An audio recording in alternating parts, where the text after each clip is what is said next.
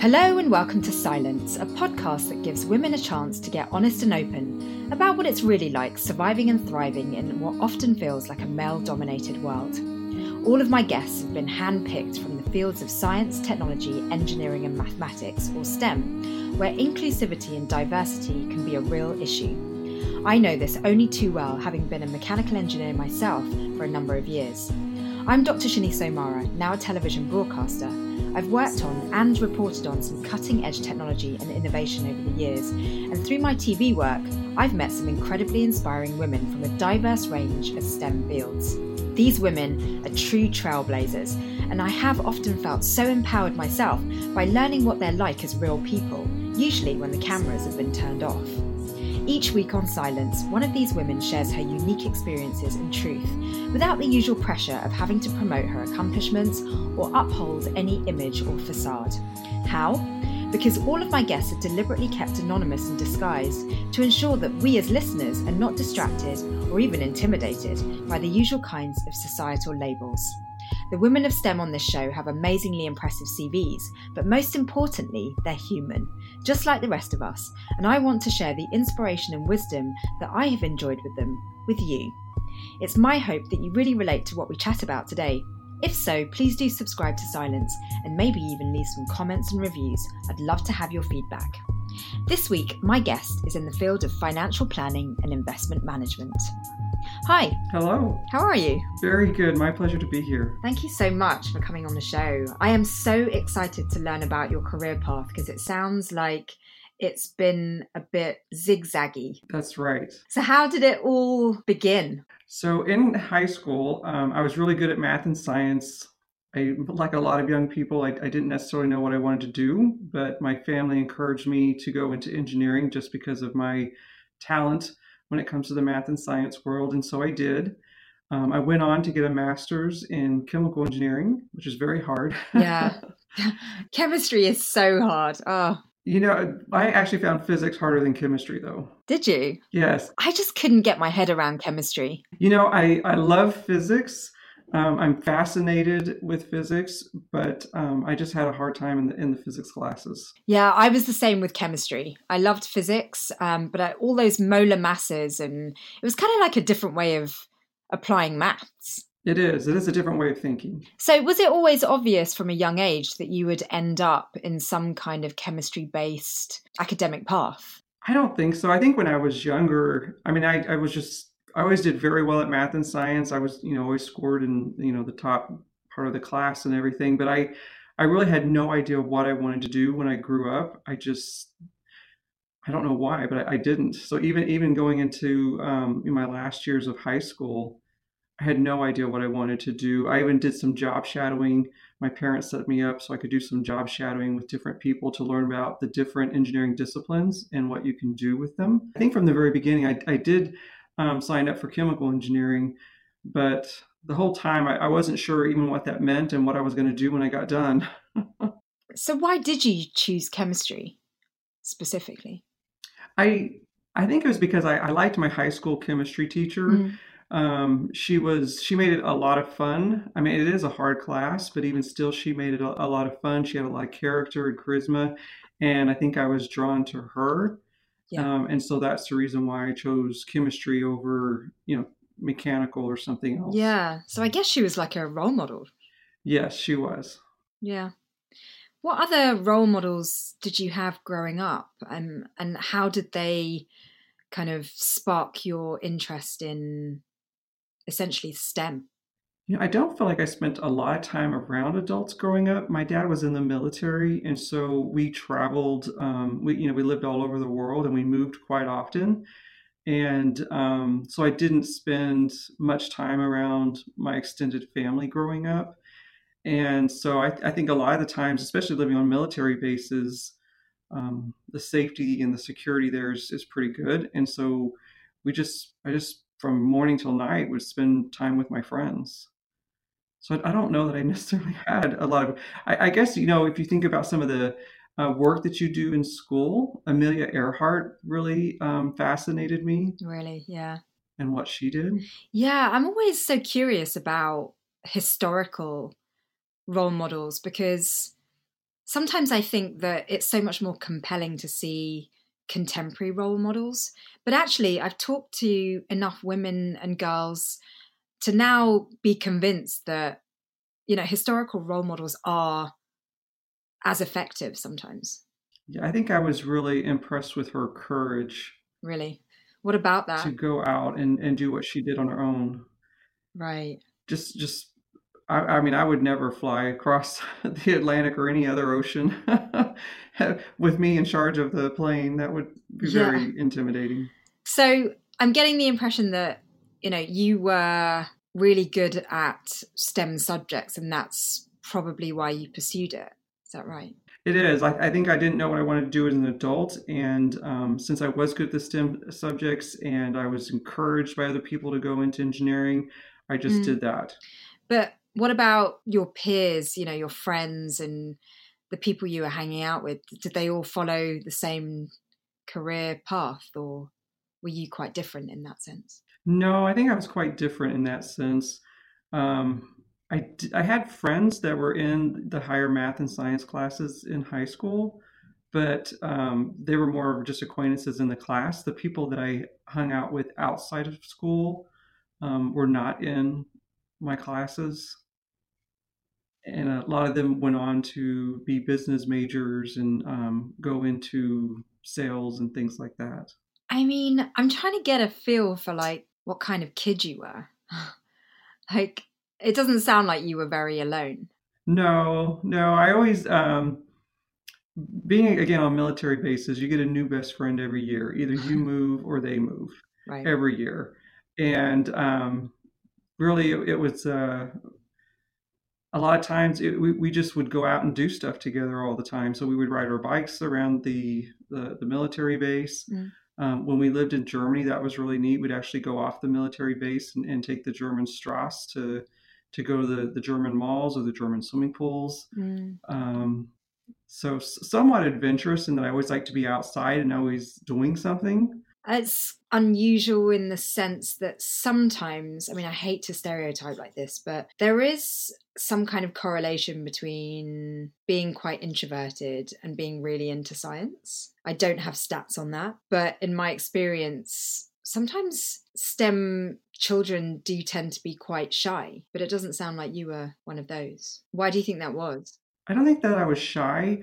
Um, I, I, do think I'm an interesting extrovert, though, in that I'm not.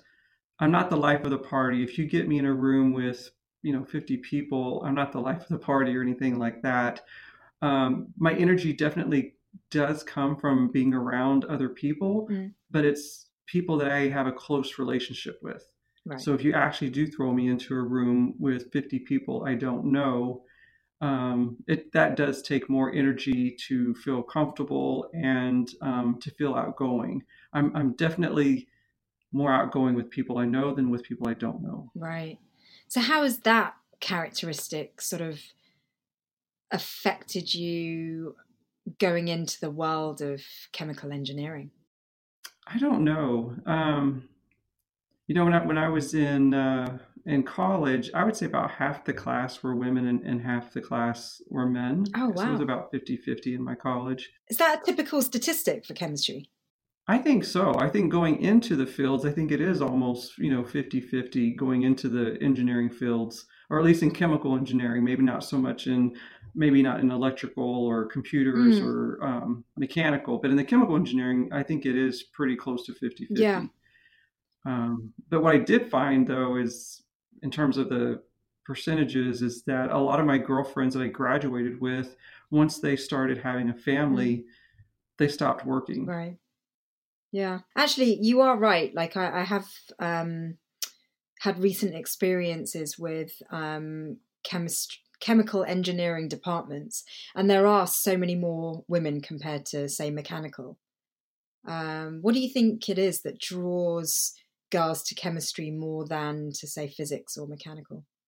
I think on the on the chemical side, I think they do have more exposure to it in high school, whereas mechanical engineering, we don't really get exposure to that in high school. And though, even though when I was growing up, if, if my dad was working on the car or the lawnmower or whatever, I was yeah. out there with him. That was just yeah. the way it worked. Yeah. but I don't think that most girls were like that. And, and nowadays, I don't think even men work on the cars. So I think um, young girls are even going to have less exposure to mechanical engineering. Yeah. I mean, do you think your hands on experiences growing up is something that sort of opened your mind up to STEM subjects? Um, I think it did open my mind up to it. And I also think that when I actually graduated and, and, then started working in chemical manufacturing, I think it made me less intimidated maybe by the equipment because so much of the equipment is mechanical right. in a chemical plant. Mm. Um, I mean, there's chemistry going on inside the equipment, but you know, it's all mechanical um, equipment that's moving it. so there's yeah. a, a, a, lot of mechanical equipment, and I so I do think that helped me um, learn the the mechanical equipment a lot faster and be less intimidated by it. So, what was your career, you know, your studies and your career in chemical engineering like? I mean, I have no I have no real sort of like idea of what chemical engineers do. Well, in, in college, one of the things that really surprised me when I started in chemical engineering is I had no idea that one problem could take 10 hours to solve. well, I don't know. What, what was your homework like in mechanical engineering? Were, were your homework problems like that? Well, I once I knew the rules, um, it was pretty straightforward. But there were sort of like tricks and and assumptions that you had to really get before solving problems became easy. And so before understanding those tricks, um, it would take hours. But I don't think the same kind of it wasn't as the same kind of time consuming as probably chemical engineering. Yeah, I think even if you knew what you were doing, it would take hours to solve some of the problems that we did. Um, but but in the manufacturing plant, um, you know, we, we were just trying to. A lot of it has to do with you know pressures and temperatures, and are the reactions going? Are they not going? Why aren't they going? Um, is it coming? Is the product coming out on spec or not? you know, why is it not in spec? What do we got to do to fix and, and correct that? Um, so when I was working on the operations side, it was it was a lot more about um, the product, you know, and, and, making sure that it, it comes out with meeting the right specs. Mm. And then part of my career was actually on the maintenance side, and then so then that's a lot more about the equipment itself and make sure that um, we're doing our predictive maintenance, our preventive maintenance, and then, of course, when it breaks down, actually repairing it. Wow, that's so badass. Um, so it's so amazing to hear a woman talk about these things because it really just sounds so. Um, it sounds like such an empowered position to be in. Um, how did you get there? Well, I don't. I don't know. I mean, that's just the way it worked out. But yeah, when I think about some of the things that I did when I was, um, especially in my earlier days in chemical manufacturing, I, I, my kids probably have no idea what I did. when, yeah. we would shut down the plant about every 18 months and we would go in and do all the internal inspections. And this was a sulfuric acid plant. So not the safest thing in the world. I mean, you've got the, the, um, the the hazard of it getting on your skin, right? Because that mm. could burn you being sulfuric acid. But then the inhalation hazard of it too is very significant.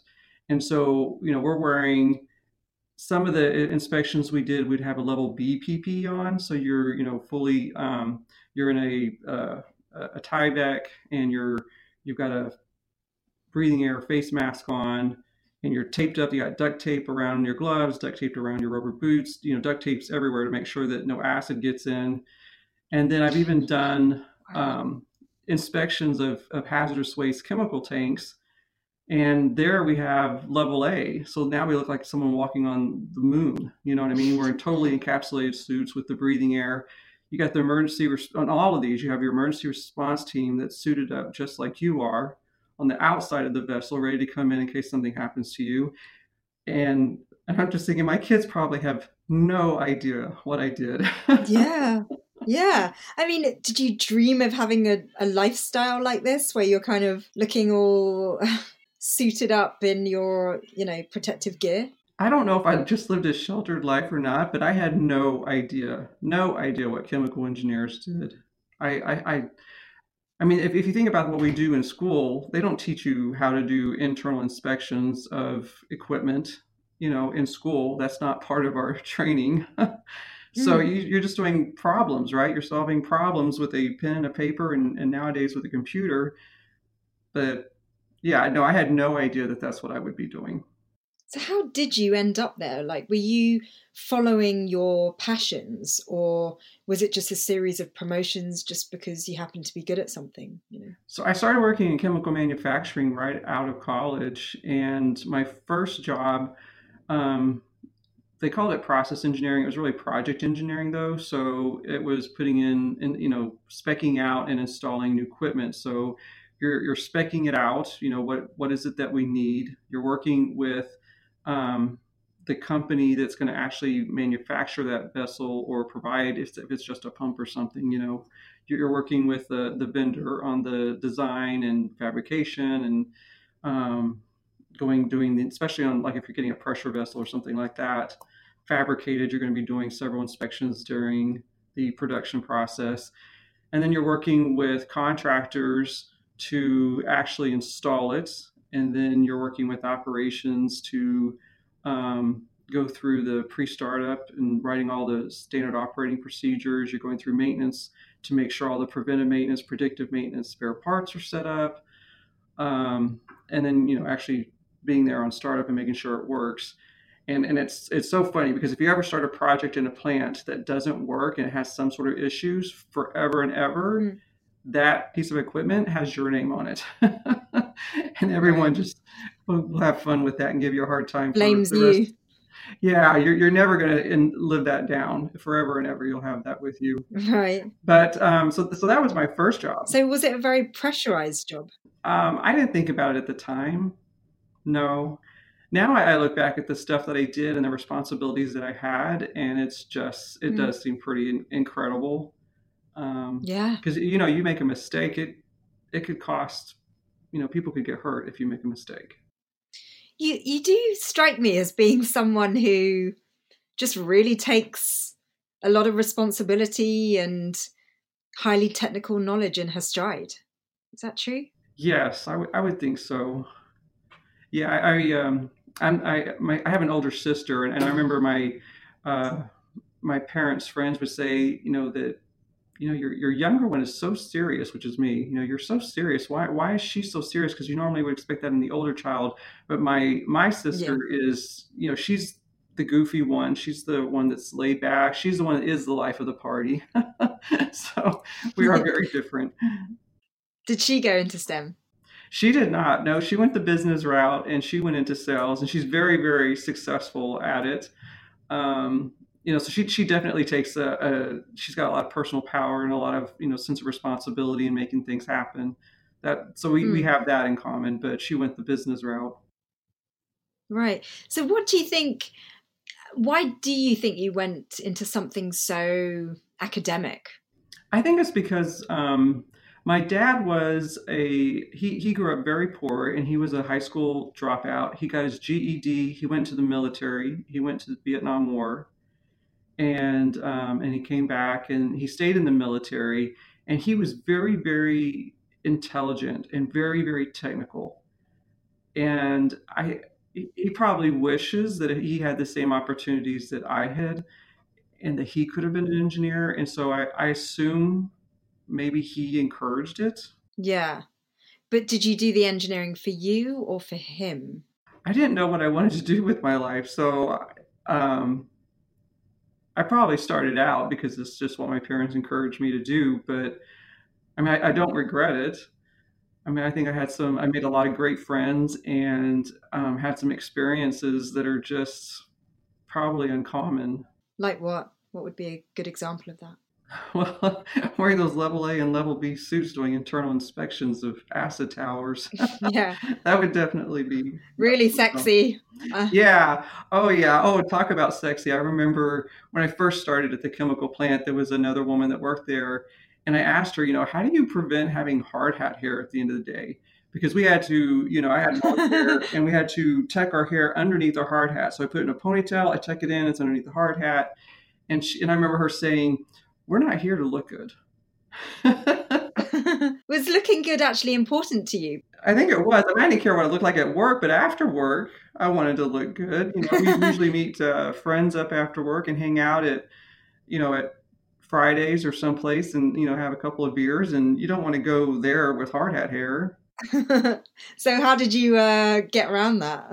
I just lived through it. I just left it in a ponytail and went anyways. I lived in Houston at the time, and in Houston during the summer, your makeup will literally melt off your face it is just so hot. And of course, in the chemical plants, you know, we had to wear um, Nomex, which are not layers. Oh yeah, you had to wear layers, and so you were just disgusting, really, honestly. At the end of the day.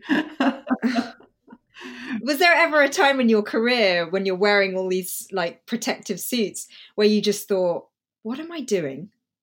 No, no, no. My no, that never kept me from doing it. Unfortunately, most of the friends that we were meeting after work were also in chemical plants. And so we were all in the same boat. I mean, if you go on the Houston Ship Channel, there are so many plants. They just know that those young people coming in at, you know, four thirty, five o'clock, that we're all the same. yeah. No expectations. No. Like, yeah, they're the chemical people. So I have so many questions. I don't even know like how to put them in order, but I'm just gonna I'm to start with how did you make that switch from chemical engineering to financial planning and investment management and why? So, back in the uh, mid 90s, um, not too long after I'd finished up my master's, I started working with um, a financial advisor. That was another thing that my parents were very insistent on. You know, you need to start saving for retirement right away. You need to start working with a financial advisor that so they can start educating you and, and you're making good, smart, informed decisions. And so I did, and I became really fascinated um, with the work they did. And then in my Sunday school class, I had a certified financial planner in there, and just talking to him about what he did also really fascinated me. And so I said then that's going to be my second career. But I had just finished up my master's. I was having a lot of fun at work, and I worked so hard on that master's. There was no way I was going to walk away from that. And I couldn't believe how many of my girlfriends that I went to college with or that I was working with that did walk away once they started having children. They were like, well, no, I'm going to mm. stay home and take care of my kid now. And I'm thinking, boy, school must have been a lot easier for you than it was for me because I'm not going to walk away after all that hard work. yeah. So, um, so I knew from from the early 90s, I, I knew that this was going to be my second career. And I, I, worked my way up. I went, you know, from the, the project work to being a process engineer, you know, assigned to a, a production area, to being a superintendent of that area, to being an operations manager of the plant. Um, moved over to the dark side, as we kind of call it, just for fun. Moved over to the maintenance manager position, and then became plant manager. And the, the way manufacturing works, um, you get paid very, very well, but you work so many hours. You work really, really, really long hours. And the higher up you go, well, now you got to throw into travel into that too. And it just got to be right. too much. I mean, I, I was probably gone a week and a half a month. I was working 70 hours a week. And every time I kept saying, well, we just got to get through this time period and then we'll be able to, you know, work more normal hours. It just never happened. It never happened that we could work more normal hours. And, and manufacturing has gotten so lean in the last 20 and 30 years that you just you just work so much. My my husband is still in manufacturing and you know he he leaves the house before any of us get up and he gets home around eight to nine o'clock at night. I, I give him Gosh. dinner and he falls asleep on the couch. and then he gets up the next morning and does it again. So manufacturing, I, I just couldn't do it anymore. I said, you know, I, I just want to spend more time with um, with my family. At this point, I have four grown children. I have one child left at home. I have two grandchildren, and I just wanted to spend oh, more time with my family. And so that's the reason why I finally made the switch. How on earth does someone who's working 70 hours a week manage to have four children? Five. so, um, well, I wasn't it, starting out. I probably worked, you know, 50 and 60 hours a week earlier in my career. Um, of course, that was before lean manufacturing hit, and they really started cutting back people. But um, oh, you know, so at that time, I, I had a nanny when my um, oldest kids were were young. I had a nanny, and that helped a lot. Um, and then honestly, it did get to my my last two years of, as working as a plant manager. Um, my husband decided to stay home and and take care of the kids because I was just worthless between my travel and the hours. I just couldn't I couldn't do it anymore, and he wasn't happy at his job anyway. So he stopped working for a while, um, and and became a stay home dad, and he did everything. I mean, before him working, I would get up wow. on Saturday mornings. I would get up at around you know four or five o'clock. I would go to the 24 hour grocery store and I would do my grocery shopping then, um, so that when the kids woke up, you know, I was I was done with my chores and I could actually spend time with them on the weekend. Gosh, I mean, your husband sounds incredibly supportive of you. Yes, you can't do it without a supportive spouse. That's that's for sure. I don't know how to say this without sounding stereo like I'm stereotyping, but women that go into STEM or, you know, really pursue a high education and, you know, are very alpha female at work sometimes do tend to struggle to meet partners. It doesn't sound like you had that problem. No, but um, you're right. I, I, I remember seeing an article probably in the early 2000s, maybe in the late 90s, about alpha females. I didn't know what an alpha female was to then, but my whole career. So I'm I'm I'm shorter than five three, and I weighed. Oh wow! I weighed about 106 pounds, so I was a pretty small person. but I remember God. telling me men that worked for me that you know you're so intimidating. like, how can I be oh. intimidating? oh. wow. That is so great to hear because I get called that all the time and I feel like I'm a little kitten. Uh, but people think I'm like a lion. So why were you intimidating? I don't know. I don't feel like I am. I don't know. I don't know. But even my husband told me that that uh, that I come across intimidating. Even you know, whenever before we started dating, you know, I was kind of intimidating. I was just so confident and I don't know. I I know early in my career, I was you know if you want something done, I'm the person you give it to because I, I get it done. Uh, and to this right. day, if you want no nonsense done, kind of woman. Yeah, so I, I, I don't know why that seems that comes across intimidating, but I guess it does. And did you know that you wanted to have a family, and or did it just happen? No, I I um, I, I don't, I'm not a medical doctor, but I think there is something hormonal that just happens to some women. and you just like, oh, I just gotta have a kid. I gotta have a kid. so, um, yeah, I, I, I, did know I wanted to have children. I always wanted to um, have a big family. And, and so I, I, I thought I'd have it all when I was young. You know, again, this is back in the early 90s, and I'm thinking, oh, I can have it all. I can have an, an awesome career and I can have a great uh, a, great marriage and I can have great children. I can do it all. it's not that easy. It's interesting that you do bring up the this term of having it all because I always ask my guests on every show, what does having it all mean to you? So, do you think you have achieved it all? Um, I think that I I had to make sacrifices on the family side that I wish I had not made. Like I said, you know, not spending as much time with my children going up as I should have. Um, I, I do regret that.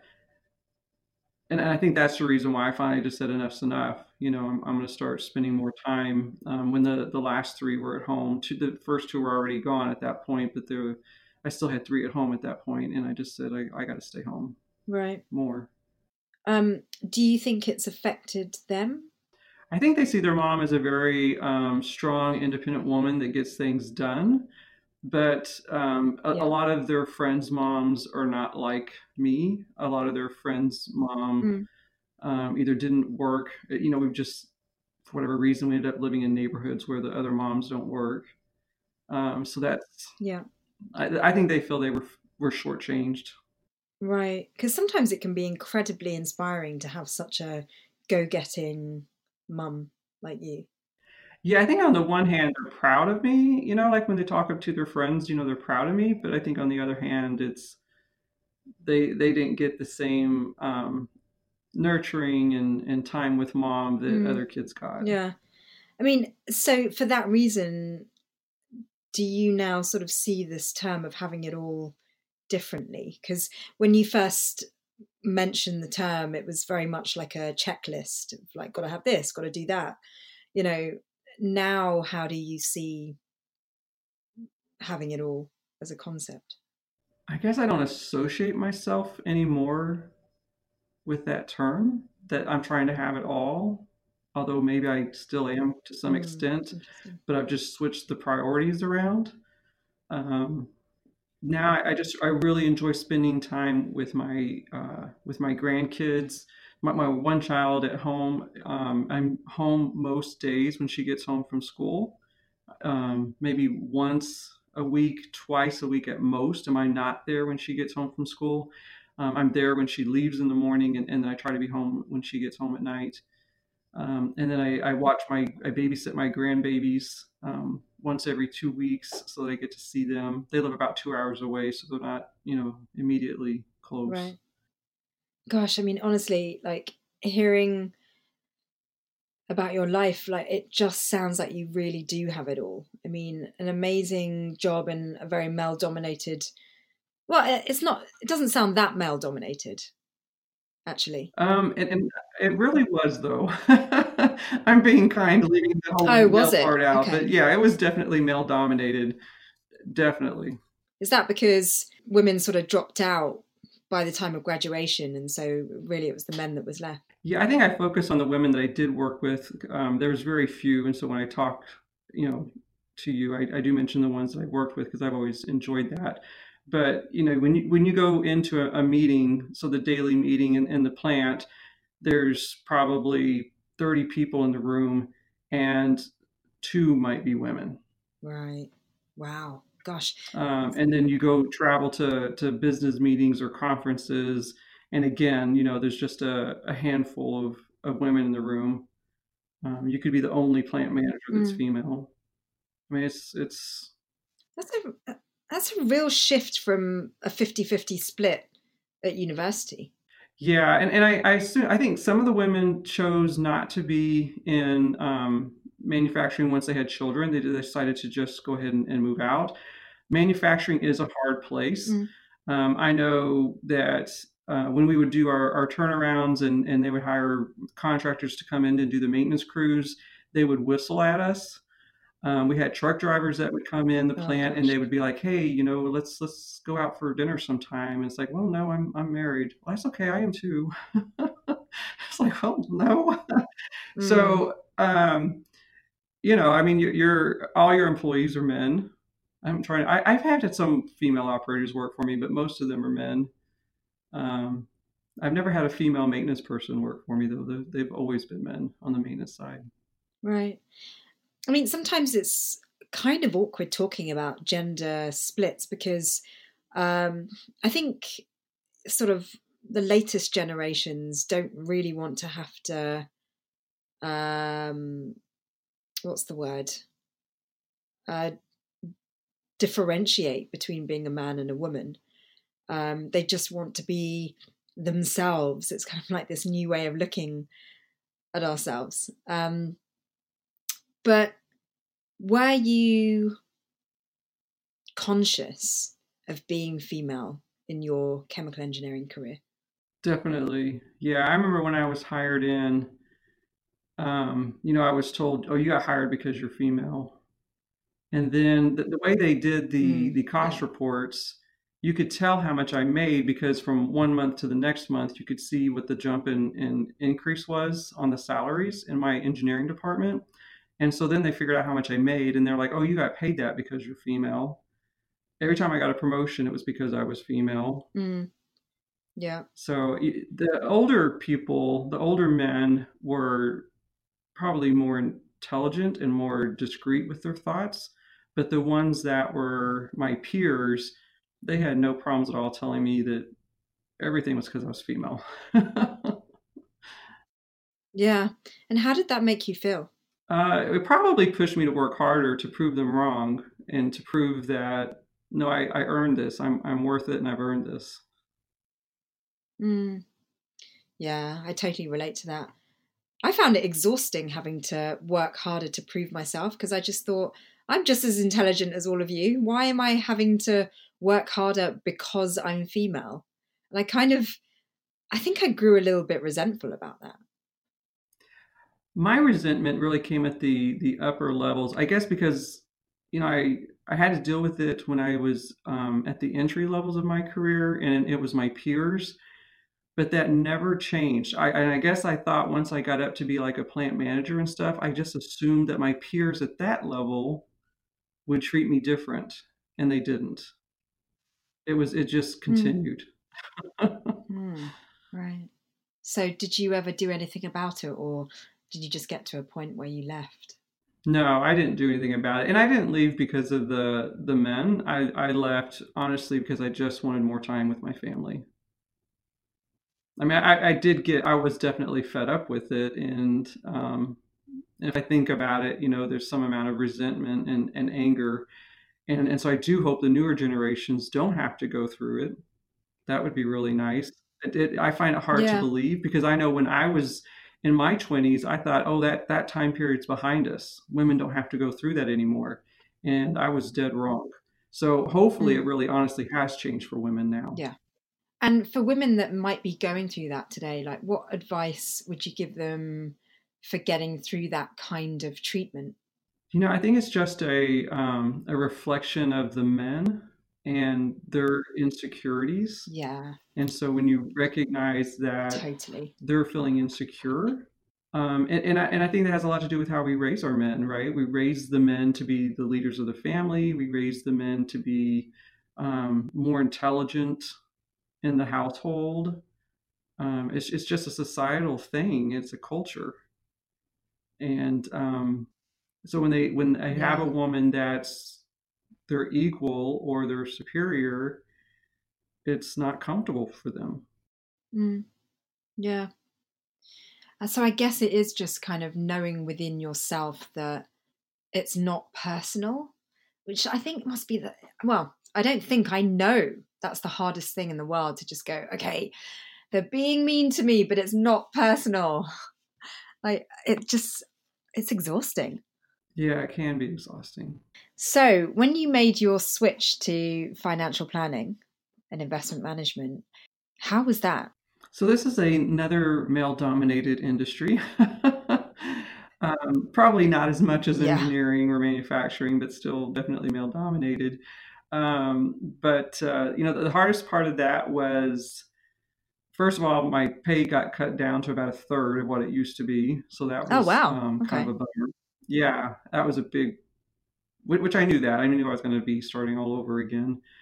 Um, so there was that, and and then sales. I've never had to to be in sales, and, and it definitely gave me a much more appreciation when I think about all the time I worked for in manufacturing and, and listening to the salespeople when we weren't doing what they needed us to do, um, I definitely right. have a, a, new appreciation yeah. for sales. And how did you cope with this idea of starting from scratch? Um, you know, I, I so badly wanted to spend more time with my family that I really, I mean, it was kind of a bummer, but um, you had other priorities. I have enough confidence yeah, it, you have to have your priorities. And I had enough confidence that I would build my income back up. That you know it would take three to five years, and um, and then it'll be you know back to where it was, and and I would be okay. Gosh, I mean, you know, it takes a huge amount of courage to start over.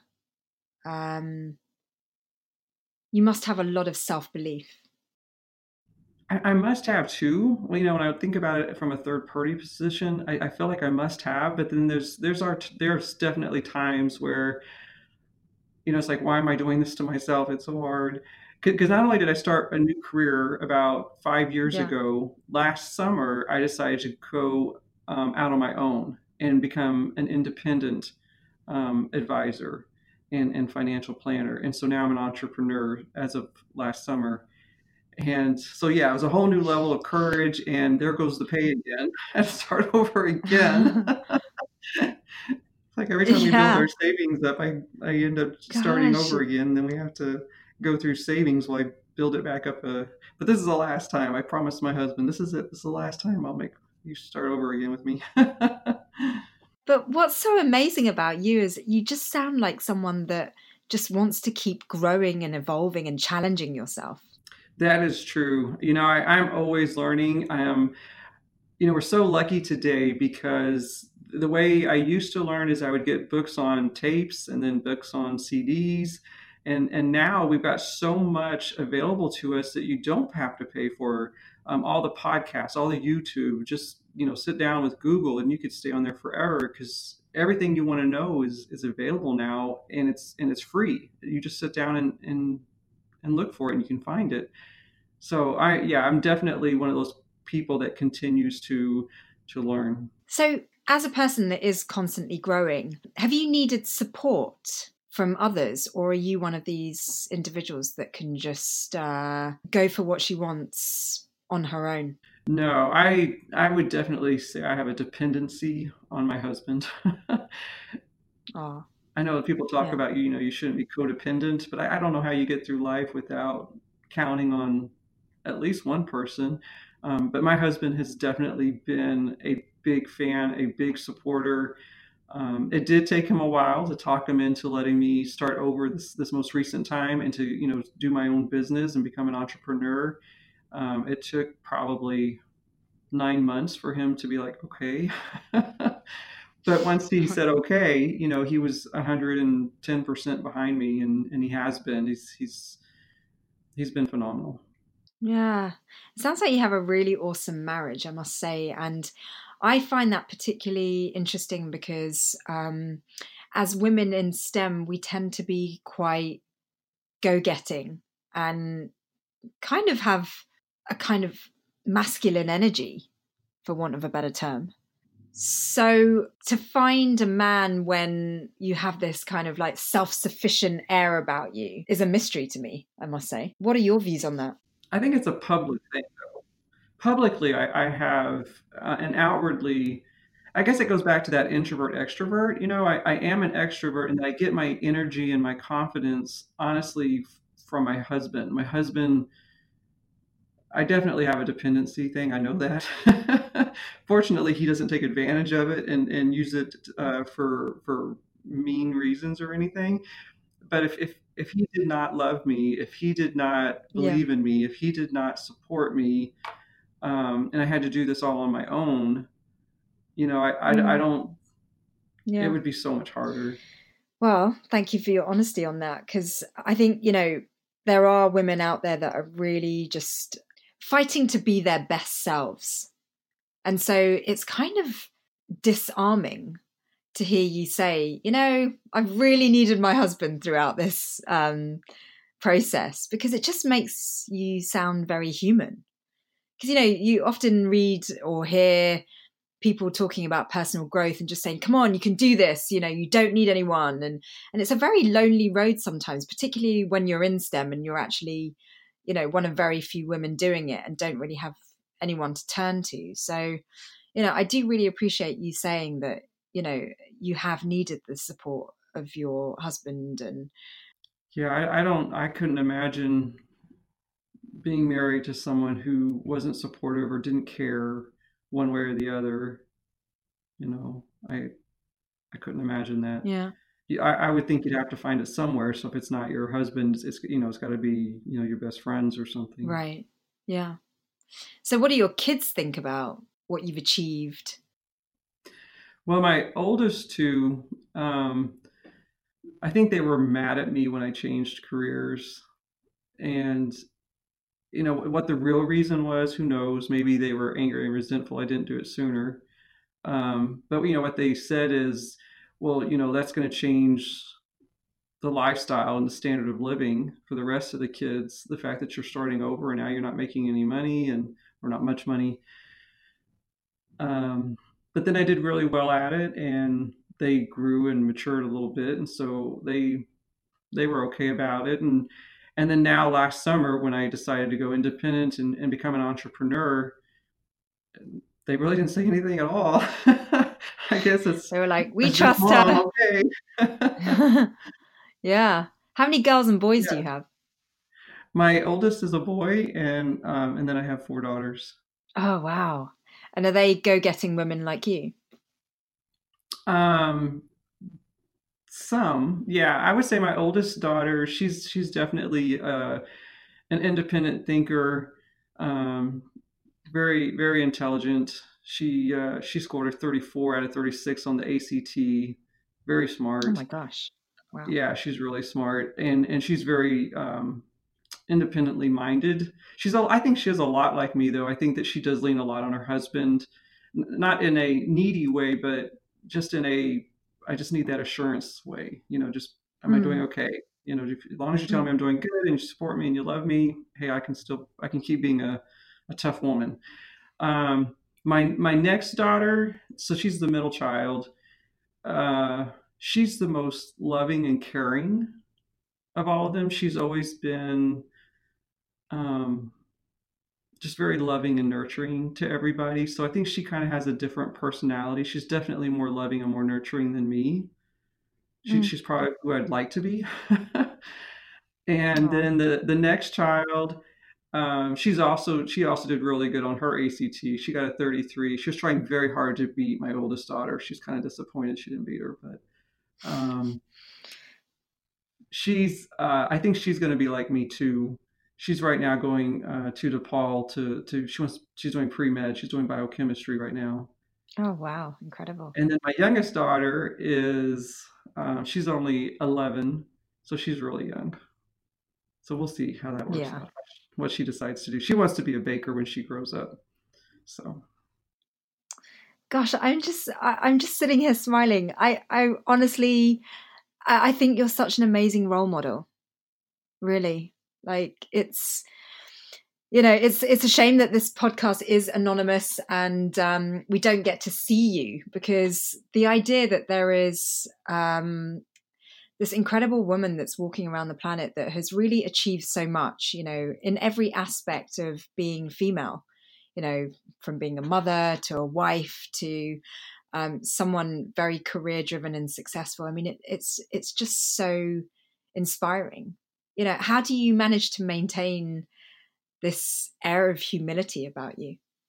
I think i've always struggled with self-esteem i guess because i don't feel like i'm normal you know when you think about the the normal i'm not the normal engineer because i'm not a man. I'm not the normal woman because i'm not a domestic goddess. Um, or maybe you are in the traditional sense.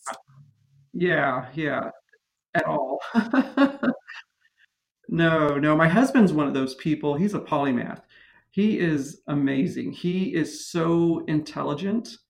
Um, technically, he's very, very smart. He's got the he's a walking encyclopedia. He's got an incredible mem- memory, but his artistic skills are amazing. You know, he's such an artist. And and that's what I see in my 11 year old. She is more like him. She could be a polymath because she's so smart, does very well at school, but she's also such a an artist and very very creative um, but I, I, so I think that's in terms of my self esteem. I just never felt like I, I fit in that that alpha female. You know, I just I just never fit in. Mm. And did that ever cause you grief in any way, or did it fuel you to achieve the way you have? I think it did both. Yeah, I think it definitely caused me me grief. Um, and and it also just it made me want to to work harder and, and improve myself, be worthy um, of people saying, "Wow, you know, that's you know, she's doing a good job."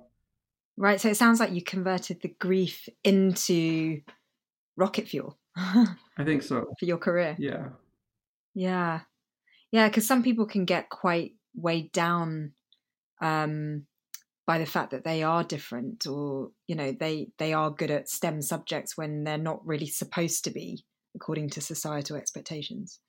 Yeah i'm a silver linings kind of person. I always look for the good in a situation and i think that definitely has helped me.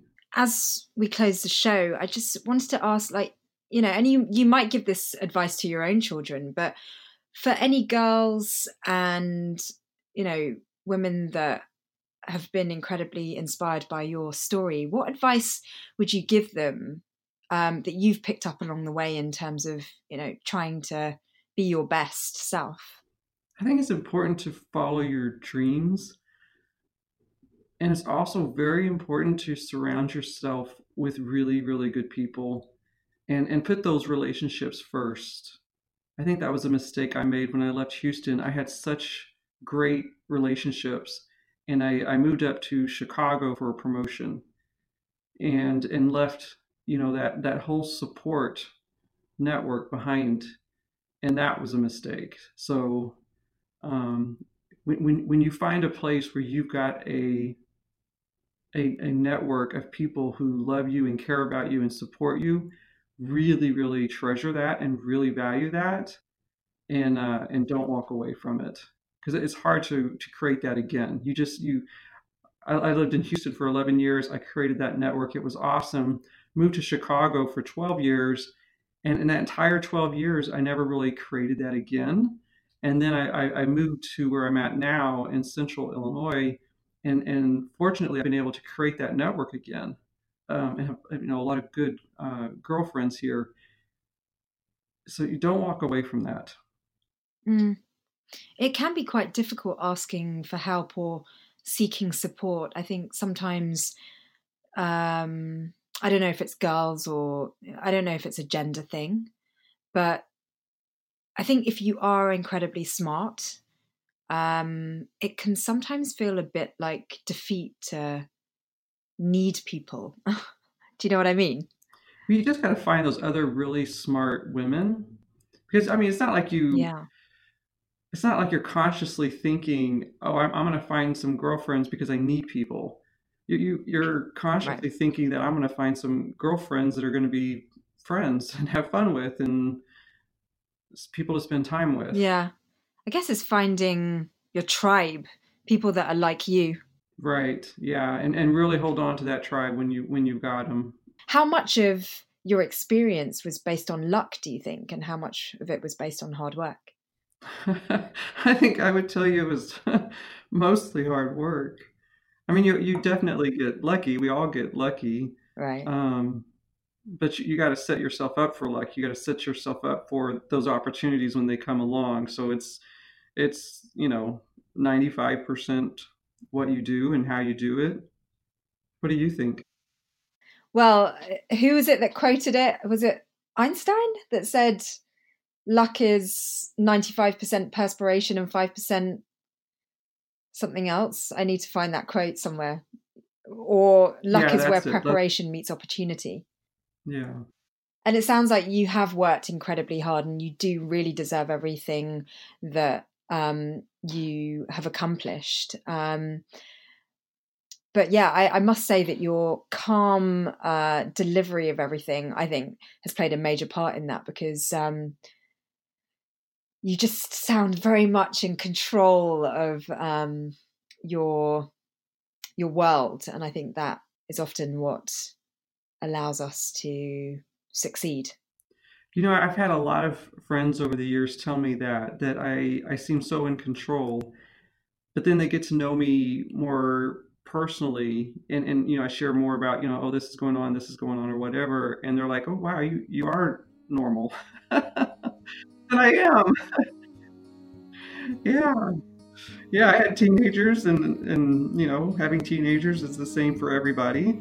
And so yeah, I mean and I have a marriage, right? Marriage is the same for everybody. You got your times where you're just not very happy with each other, and and the same thing with your career. You know, if you get overlooked for promotions, or you know, you got to work with someone you really don't want to work with. I mean, all that happens. Mm. Yeah.